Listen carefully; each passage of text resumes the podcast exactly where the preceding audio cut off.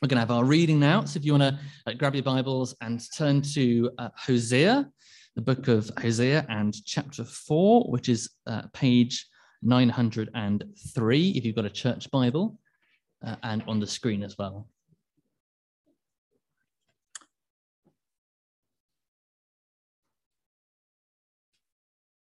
So Hosea chapter 4, starting at verse 1 and going up to uh, chapter 5 and verse 7. Hear the word of the Lord, you Israelites, because the Lord has a charge to bring against you who live in the lands. There is no faithfulness, no love, no acknowledgement of God in the land. There is only cursing lying and murder, stealing and adultery. They break all bounds, and bloodshed follows bloodshed. Because of this, the land dries up, and all who live in it waste away. The beasts of the field, the birds in the sky, and the fish in the sea are swept away. But let no one bring a charge, let no one accuse another, for you people are like those who bring charges against a priest you stumble day and night, and the prophets stumble with you. So I will destroy your mother. My people are destroyed from lack of knowledge. And because you have rejected knowledge, I also reject you as my priests. Because you have ignored the law of your God, I will ignore your children. The more priests there were, the more they sinned against me. They exchanged their glorious God for something disgraceful. They feed on the sins of my people and relish their wickedness. And it will be like people, like priests. I will punish both of them for their ways and repay them for their deeds. They will eat, but not have enough. They will engage in prostitution, but not flourish, because they have deserted the Lord to give themselves to prostitution. Old wine and new wine take away their understanding. My people consult a wooden idol, and a diviner's rod speaks to them. A spirit of prostitution leads them astray. They are unfaithful to their God. They sacrifice on the mountaintops and burn offering on the hills, under oak, poplar, and terebinth, where the shade is pleasant. Therefore, your daughters turn to prostitution, and your daughters in law to adultery. I will not punish your daughters when they turn to prostitution, nor your daughters in law when they commit adultery, because the men themselves consort with harlots and sacrifice with shrine prostitutes. A people without understanding will come to ruin. Though you, Israel, commit adultery, do not let Judah become guilty. Do not go to Gilgal. Do not go up to Bethaven. And do not swear, surely as the Lord lives. The Israelites are stubborn, like a stubborn heifer. How then can the Lord pasture them like lambs in a meadow? Ephraim is joined to idols. Leave him alone. Even when their drinks are gone, they continue their prostitution. Their rulers dearly love shameful ways. A whirlwind will sweep them away, and their sacrifices will bring them shame. Hear this, you priests. Pay attention, you Israelites. Listen, royal house. This judgment is against you. You have been a snare at Mizpah, a net spread out on Tabor. The rebels are knee deep in slaughter. I will discipline all of them. I know all, ab- all about Ephraim. Israel is not hidden from me. Ephraim, you have now turned to prostitution. Israel is corrupt. Their deeds do not permit them to return to their God. A spirit of prostitution is in their heart. They do not acknowledge the Lord. Israel's arrogance testifies against them. The Israelites, even Ephraim, stumble in their sin. Judah also stumbles with them when they go with their flocks and herds to seek the Lord, they will not find him. He has withdrawn himself from them. They are unfaithful to the Lord. They give birth to illegitimate children. when they celebrate their new moon feasts, he will devour their fields. Definitely going to help you tonight to have that passage from the Bible open. Pretty unfamiliar place, I'm guessing, for nearly all of us, including me. So uh, do keep that open. We won't get through every nook and cranny of it tonight. There's just simply too many verses, too many words. Um, but hopefully, we'll get a feel for what the Lord is saying here and why it matters so much. Uh, title for tonight is Love Exchanged, and it begins really um, with love going wrong. Um, I'm reading a book at the moment called Good and Angry. I've mentioned it before. Um, I recommend it. It's very, very good. And uh, as I was reading this week, two stories really um, stood out to me one about a married couple, and one about a mother losing the plot with her child in the supermarket. Uh, I could relate to the second one more than the first, and you'll see why in a minute. Uh, David Powlison uh, says this uh, as he describes the story. He said, I once counseled a couple who had a gunfight in their suburban house. Willie was upstairs with the pistol, Brenda downstairs with the rifle. They'd had words, the usual daily bickering, and it got more heated than usual. Finally, ugly words escalated into domestic World War III. Half a dozen rounds of live fire zinged up and down the stairway. Their marital dispute blasted holes in the walls, scared the daylights out of the neighbors, and brought police sirens to their door.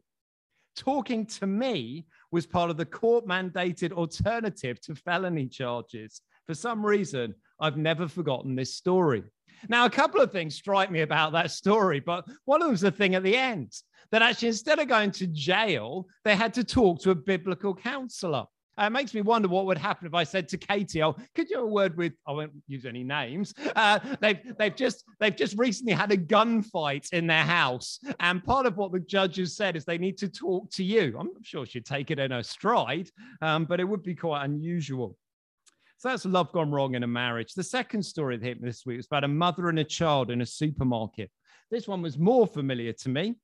A boy was screaming and whining because he wanted sweets. We've all been there at some point if you had children, I guess. But this really got out of hand. He kept going and going and going at his mum. And his mum gradually lost the plot with the boy, started yelling at him and calling him names. And then she slapped him straight around the face. And then she threatened to leave him in the store and not come back. What struck me in this story was David Powlison's comment. He said they were a couple of really angry people. It made me angry. I felt angry at the mum. She was abusing her son. It is plain wrong what she was doing. I felt angry at the boy. He was tormenting his mum, and it's plain wrong to do that. I was angry. I hated what they were doing in such a way that I wanted to help. I wished I could protect them, give them mercy, and help them change. It was one of those two rare moments when anger seemed motivated by love. Anger motivated by love. Why am I telling you these stories? Well, because Hosea is all about love gone wrong. It's about love between God and his people. And the two images that are most often used are God as husband and God as father.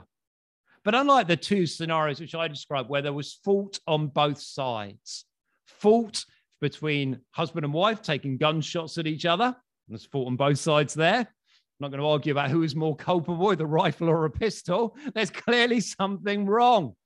But also, there's fault in the supermarket, isn't there? child shouldn't torment their mum and a mother shouldn't respond abusively to the child. But in the breakdown in the relationship between God and his people, the fault is actually all on our side, the side of God's people. We walk away from God as our perfect husband, our perfect father, and we run after other gods in a sense, we exchange the love of God for something that we think is better than Him, an upgrade. It seems maybe His love is an unwanted gift. We've had it for a while, we've grown bored of it, and we move on to other things. And if you've been here the last couple of weeks, you'll know that the beginning of Hosea, the first three chapters, are actually a story. They are the prophet's own story of a very unhappy marriage. God told Hosea, the prophet, to marry a man, uh, to marry a lady called Gomer, who he said would be unfaithful to him, and she was. And so the relationship then broke down. She had children outside of the married relationship. And then after a time, God says to Hosea the prophet, Go after her, redeem her, bring her back, restore the married relationship. And that's the story which leads into the chapters we're about to look at. And all the way through it is a picture of God's relationship with his people, Israel. So if you turn back a page to chapter 1, verse 2, it says, When the Lord began to speak through Hosea, the Lord said to him, Go marry a promiscuous woman and have, with, uh, have children with her. For like an adulterous wife, this land is guilty of unfaithfulness to the Lord. It was a picture. Turn again to page, uh, turn back the page into chapter 3, verse 1. When God says to Hosea to redeem his wife. What does he say? The Lord said to me, Go show your love to your wife again, though she is loved by another man and is an adulteress. Love her as the Lord loves the Israelites, though they turn to other gods and love the sacred raisin cakes. This story seems a picture of what was going on in Israel at the time. And what we're going to see in the next 10 chapters, 11 chapters, chapters 4 to 14, is the outworking of that in a number of sermons and writings by the prophet Hosea. So the story's there. And these over 25 years of ministry are some of the messages that Hosea brought to the people of Israel. And tonight's section will help us answer two questions. Why does God care about unfaithfulness among his people, their leaders, and in their worship? And then right at the end, what will God do about unfaithfulness in his people? What we need to know is that this isn't just something for the 8th century BC. These messages were actually compiled later. These 25 years of ministry almost put us to a greatest hits album for us to keep from now on, assembled for the people in the south in Judah. And right at the end of Hosea, again, turn the pages, turn right to the end of the book. So you'll need to keep turning, find chapter 14 page 911. The final verse is actually aimed widely, includes people like you and me right the way through history. Whoever compiled this book just adds this comment at the end. Whoever is wise, let them realize these things. Whoever's discerning, let them understand. The ways of the Lord are right. The righteous walk in them, but the rebellious stumble in them. So, as we work through these messages from Hosea, what we need to remember is we too need that wisdom that just like the people in the 8th century BC, we can actually think that the good life lies somewhere else, that the love of God isn't everything that we need, that we need to add to that, that God alone isn't sufficient for us, and our hearts can become unfaithful to Him.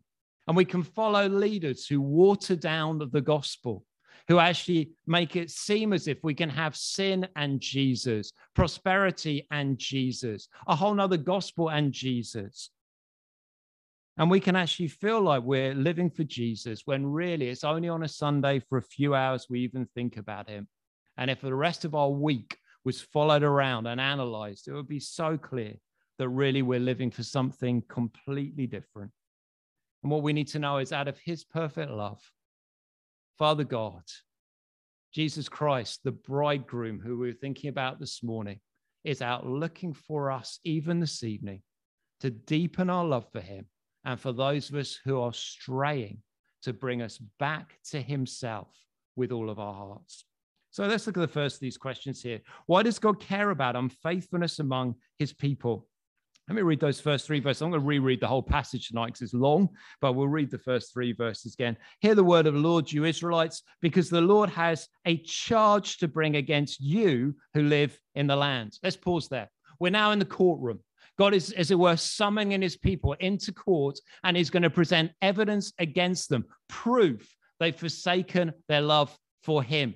And the charge is really spelled out in verse 10 onwards. It, you probably couldn't miss it because it keeps coming up again and again and again. Look with me. We'll quickly scan through these verses. They will eat uh, but not have enough. They will engage in prostitution but not flourish because they've deserted the Lord, give themselves to prostitution old and new wine and take away their understanding. My people consult a wooden idol, and diviner's rod speaks to them. A spirit of prostitution leads them astray. They are unfaithful to their God. They sacrifice on the mountaintops. Therefore, your daughters turn to prostitution, your daughters in law to adultery.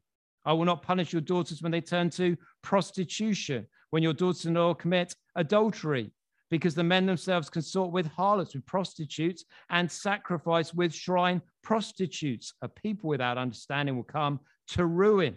We could keep going.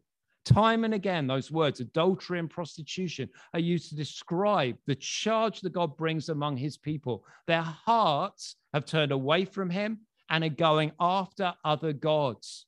They want anything but him. And that's where he begins tonight. Hear the word of the Lord, you Israelites, because the Lord has a charge to bring against you, against you who live in the land. There is no faithfulness. The thing that God longs for you and me at the most basic level is that we would be faithful to him. Then he carries on. There is no faithfulness, no love. The word there for love is covenant love love that exists, say, within a marriage where you promise to love someone. It's that love that's on display here, but it's missing. They've made a promise to God, but they don't want to follow through on it. And it actually says here, there is no faithfulness, no love, no acknowledgement of God in the land. There are obligations that the people aren't willing to make. They're not prepared to follow what they said they would do before God. They won't acknowledge Him. What do they do instead? Well, there's only cursing, lying, murder, stealing, adultery.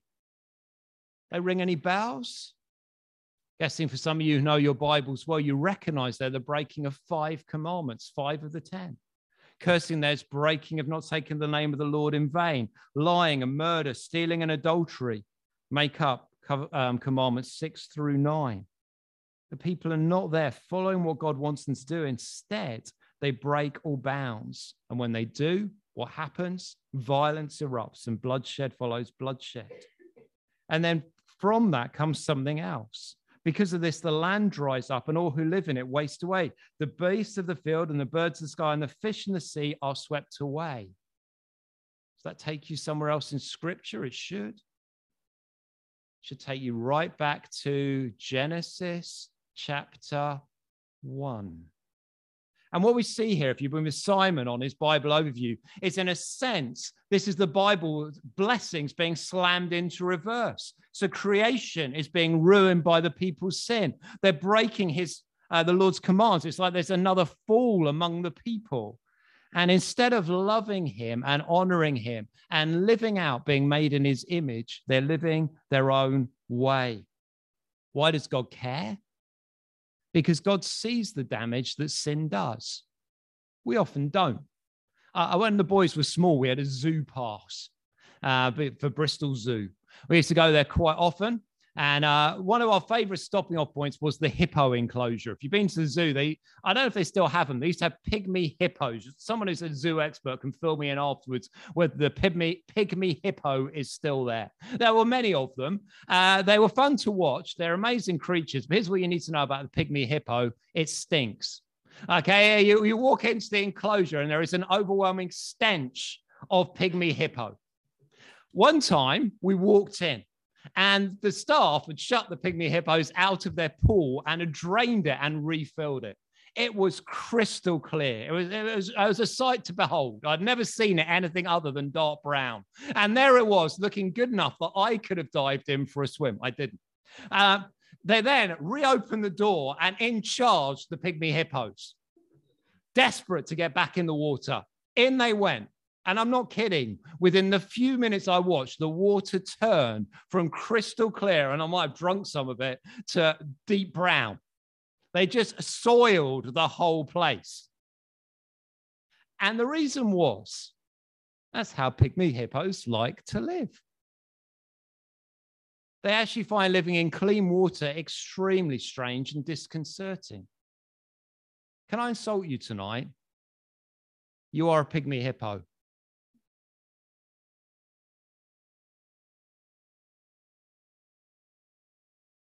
We live in filth. We're surrounded by it. It's within our own hearts. We fill our homes with it. We fill our lives with it. Half the time, we don't even recognize it. But to God, it always stinks. He will never make his peace with sin. He'll never compromise one jot on sin. It will never be okay for you to live in sin and say you're following Jesus. Till the day you die, God will be at work in your heart and life because he sees the damage sin does. Very occasionally, we see it, don't we, with creation polluted oceans, destroyed ozone, rainforest ripped out. Why? One word sin. We see it sometimes in relationships, don't we? We feel it when it's done to us. When someone sins against us, we feel it deeply. We feel hurt. We feel broken. God feels it all. He sees every single ripple in the ponds of sin. Every tiny wave and the damage that it does is seen by him. That's why he can't make peace with it. And He created you here tonight, whoever you are, to know Him and love Him and to be remade in the image of His Son. And every time we settle for sin, we settle for something less. Why does God care? Bottom line, you want to know? He loves you. That's why He cares. That's why He perseveres with you. That's why his love has never given up on you. He cares. But his attention then changes from the people to their leaders. The next section is all about the priest. I don't know if you saw that again as it was read. But let no one bring a charge, let no one accuse another, for your people are like those who bring a charge against a priest. You stumble day and night, and the prophets stumble with you. So I'll destroy your mother. My people are destroyed from lack of knowledge. Because you've rejected knowledge, I reject you as my priests. Because you have ignored the law of your God, I will also ignore your children. The more priests there were, the more they sinned against me. They exchanged their glorious God for something disgraceful. They feed on the sins of my people and relish their wickedness. And it will be like people like priests, and I will punish both of them for their ways and repay them for their deeds. So God's attention here settles on the priests. The role of the priest was to bring the people to God and God to the people. That was what they were supposed to do, to stand in the gap and make it possible for the people of Israel to freely worship a holy God bringing the sacrifices on the one hand, bringing the forgiveness from God to the people and blessing them. And instead, these people were not fulfilling their role. Instead of deepening the relationship between God and the people, it was actually becoming lost. Did you see that verse? My people are destroyed from lack of knowledge. That isn't saying they didn't know things about God. They already had the law and the richness that that brought and the words of the prophets. So they knew things about God, but they didn't know him. Their relationship with him had broken down. The word for know is very intimate. I think it's amazing. It's the same word that's used for a husband and wife to know one another when they have sex. The same word is used of someone knowing God, that deep intimacy, intimacy, that close connection between God and a human being. And they don't have that. They don't know him in that way. It's a bit like if, if you're, I know, you, some of you are royal family buffs. Maybe you go on mastermind. You can answer every question. And you could say, hand on heart, I know about the Queen. Ask me anything. Don't ask me anything. I don't know anything about the Queen. Uh, but some of you could. But here's the difference I know about the Queen. And instead, if you could say hand on heart, I know the Queen. Now, that's something quite different, isn't it? I know her. I've got a number. I can call her Elizabeth.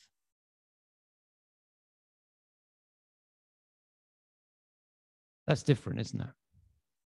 And you see, the role of these priests was to introduce the people to know and love God and have that sort of relationship with Him. But instead, they led them deeper and deeper into sin. They had exchanged something. Do you see? That's where this idea of exchange love come from because you've rejected knowledge. I reject you as my priest. Because you've ignored the law of your God, I will ignore your children.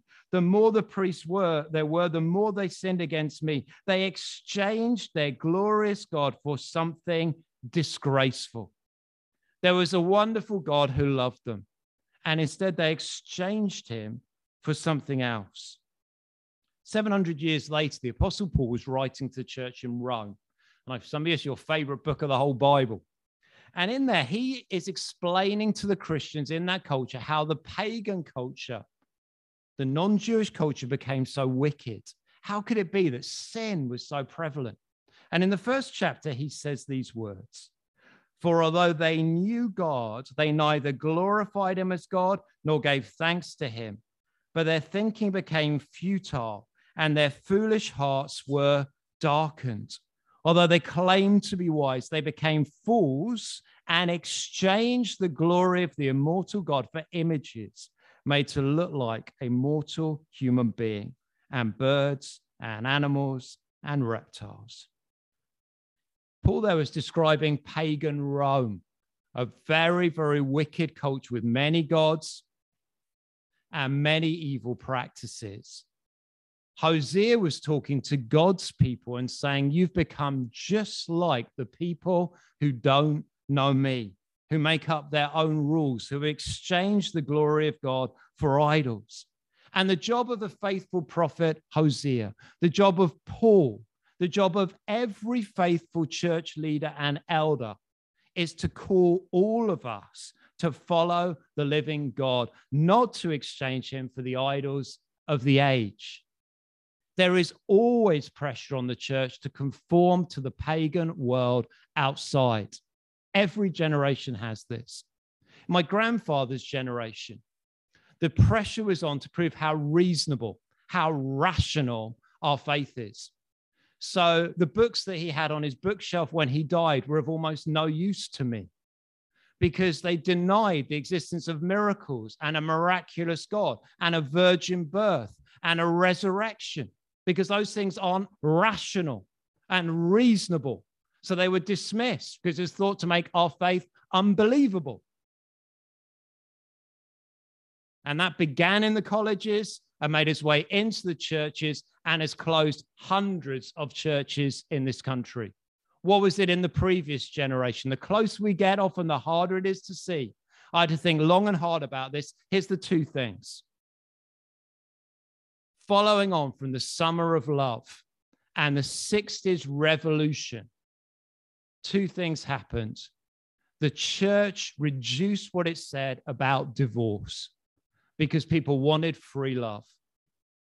And the church changed what it said about complementary relationships between men and women to follow feminism into equality uncritically.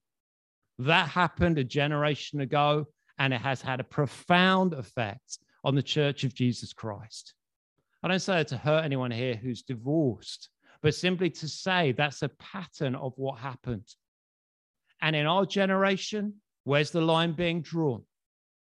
In some ways, it's easier to see because the heat's on. It's in terms of gender identity and sexuality. Let me tell you this the job of a church leader is not to work out as a church how we can accommodate to the culture outside. The job of the church leader is to say, what does this word say and how can we stick to it, come what may? It'll be personally costly. It always is. If your faith is costing you nothing right now, you're not following Jesus. Simple as. If you have a costless Christianity, you don't know Christ. But sometimes the cost is going to be more intense of being faithful. I think that's what we're going to see in our culture. But we don't compromise on this. We don't change what this word says to fit in with what's out there. We're a beacon of light to a dark world. And if they hated Christ, at times they're going to hate us too. And that's the price we pay for remaining faithful. You will always find church leaders who tell you this doesn't mean what it says, that there's Christianity without a cost, that you've not interpreted this right. Did God really say? Whose voice is that? Whose voice is that? If you see that with me, take me out and shoot me.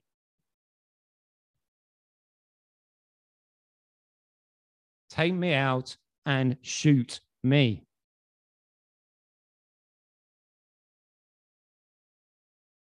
Because life without this at the center in the end isn't worth living. And I have to give an account to God for the way I've taught it to you. So God rounds on the priests because they're not doing their job. They're leading the people away from God. And I was struck this week by this quote by Warren Wiersbe, old Bible commentator, good man. He just says, as goes spiritual leadership, so goes the church. As goes the church, so goes morality. And as goes morality, so goes the nation. That's what's at stake. Why is our country going in the way that it is? Because we've not held up the truth. We've not been the light we should have been. We've kept the light within the walls, and we're now reaping the hurricane. So God turns his attention to the leaders, and then he talks about the people's worship. We've already seen time and again, he accuses them of adultery. Look at verse 12. My people consult a wooden idol and a diviner's rod speaks to them. A spirit of prostitution leads them astray. They are unfaithful to their God. Isn't that just tragic? The people of Israel had access to the living God. One of the things that marks God out as different to idols is that he speaks, he guides, he leads. He doesn't lead us in the dark about the things we need to know. But look at where they've gone instead. They consult a wooden idol, a piece of wood and they used a diviner's stick, literally kind of trying to see which way it pointed, you know, as to which way they should go. I think the New Living Translation gets this very well. It says they ask a piece of wood for advice. They think a stick can tell them the future. That's where Israel had reached. And you see, once people go down that route, once you give up following the living God, bad things happen. You see in this passage here? they actually drink too much. In verse 11, they're over to prostitution, but also to old and new wine. Verse 18 highlights the fact that when the drinks are gone, they still continue in their prostitution. Drunkenness became a feature of their gathered worship together. Family life was breaking down. Very unusually, the men are held to account for this. This is revolutionary. We don't see it. You know, usually it was women that were blamed for leading men astray. Do you see what God does here? He just shakes his head at the men. He said, Yeah, your women, your children, your daughters and daughter in law are prostitutes, but why? And he says, Because the men themselves consort with harlots and sacrifice with shrine prostitutes. God lands this at the door of the men. That is absolutely revolutionary for an ancient culture. And sexually, they were just completely out of control. Like a Friday night, I guess, in Bristol at a nightclub. They gather for worship, and there's people taking down too much to drink, and they're having sex in the toilets. You know, this is the level that the people of Israel have reached as they gather. And you wonder God was saying to them, this has to stop. What does Paul say in Romans? Immediately after those verses about exchanging the glory of God for idols, Paul continues. He says that what goes on in your heart will be seen in your behavior. And he says, therefore, God gave them over in the sinful desires of their hearts to sexual immorality, for the degrading of their bodies with one another. They exchanged the truth about God for a lie and worshiped and served created things rather than the Creator who is forever praised. Amen. They gave themselves over in the sinful desires of their hearts to sexual immorality, for degrading their bodies. You see, what we worship in our hearts will be seen in our behavior. Now, in our church here, you might think, well, you know, it's a million miles from Friday night at Bristol nightclub here tonight. We're all sat neatly in rows. Everyone's keeping their hands to themselves and no one's drinking anything. I guess there's a warning, isn't there? That actually sexual immorality begins, in our cases, at a low level. That actually we become attached to people in a way that we shouldn't. And we're family, we're brothers and sisters. So purity matters. But it's also the worship doesn't just happen when we're sat here. This is kind of the easy bit, isn't it? It is for me. It's what happens when I'm not here. It what happens, what happens when I'm at home? What happens when I'm out and about with people who don't know Jesus? What then is going on in my heart when I'm in the pub? When I'm watching stuff on TV? When I'm deciding what to look at on the internet? What is happening in my heart in those moments? Those are where my real worship is seen. What is going on in my heart will be seen in my life. What is going on in your heart will be seen in your life. Worship happens every day. From the minute you get up to the minute you go to bed, what's happening in your heart is being worked out in your life. The way you treat other people, the things you spend your money and your time on, the things that matter to you, the things that make you happy and sad, the things that make you cross, and the things you couldn't care less about are an outworking of your worship to Jesus. So, what will God do to a people like this? It's pretty shocking, isn't it? Would you expect a holy God to do nothing if his people were behaving that way? Would you expect him to act? Well, God does act. Look at chapter 5 with me. He says, Hear this, you priests. Pay attention, you Israelites. Listen, you royal household. No one's going to escape. This judgment is against you. You've set a snare at Mizpah. Um, you uh, spread a net on Tabor. They're famous Old Testament places where now there are shrines. The, rebels are, the rebels are knee deep in slaughter. I will discipline all of them. I know all about Ephraim. Israel's not hidden from me. Ephraim, another word for Israel, you have now turned to prostitution. Israel is corrupt. What's the first thing God does? He disciplines his people. Disciplines. He's a father. He wants them to come back to him in a real heartfelt way. But if they don't, then the discipline will be severe. And in this culture, it was a very severe discipline. As Hosea's ministry came to an end, that whirlwind described at the top of the page there in verse 19 hit the nation. It came in the form of a conquering army the Assyrian army went across Israel. It was described by another prophet as being like locusts. Nothing would be left when the Assyrians hit that nation. It was a severe discipline. And it's a reminder to us here tonight, these words that Paul said to the Galatians do not be deceived. God cannot be mocked. A man reaps what he sows. Whoever sows to please their flesh from the flesh will reap destruction. God is never soft on sin. But before that final moment came, God did something else to the Israelites that he also does to us. Their deeds do not permit them to return to God. You can't have sin and Jesus. At some point, you have to decide which matters more to you. For a long time, people tried to have both, but do you see that there? They couldn't come back to God while they were holding on to their sin. A spirit of prostitution is in their heart. They don't acknowledge God. Israel's arrogance testifies against them. The Israelites, even Ephraim, stumble in their sin. Judah stumbles with them. When they go with their flocks and herds to seek the Lord, they will not find him. Why not? He has withdrawn himself from them. Brothers and sisters, can I ask you a serious question here tonight? Have you ever felt the absence of God in your life? You ever felt that He's not with you in the way that He once was with you? Have you ever felt that before? Do you know what? You can't miss what you have never had.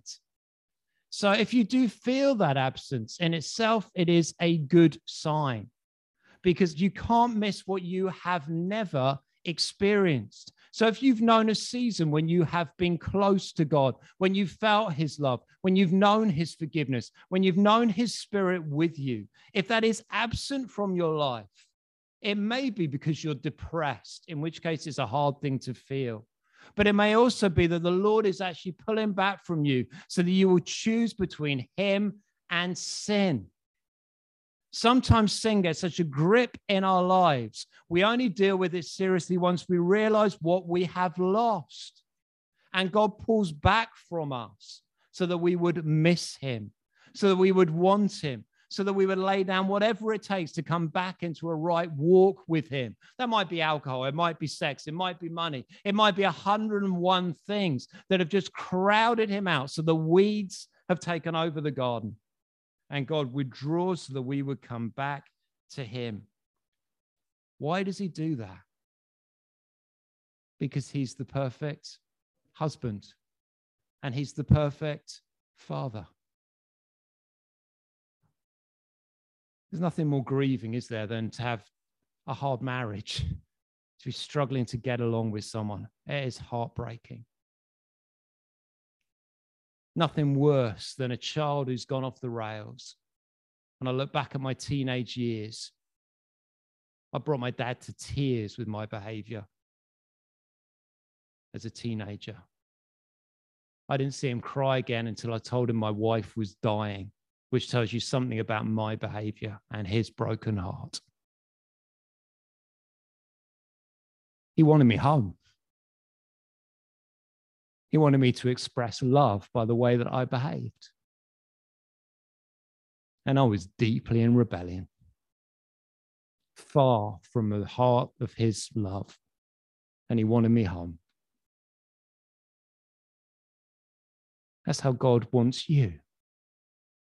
He wants your love. He doesn't want an hour on a Sunday night. He doesn't want an hour on a Sunday morning. He doesn't want an hour or two midweek. He doesn't want 20 minutes in the morning. He wants your love. And that is something quite different. Do you remember at the beginning that quote by David Powlison, his reaction to the angry parent in the supermarket? He said, I was angry. I hated what they were doing in such a way that I wanted to help. I wished I could protect them, give them mercy, and help them change. It was one of those two rare moments when anger seemed motivated by love. Let me tell you this, brothers and sisters your loving God can protect you. Your loving God can show mercy to you. Your loving God can help you to change. Your loving God wants your heart to be filled with faithfulness and love for Him, and so to acknowledge Him in all of your ways.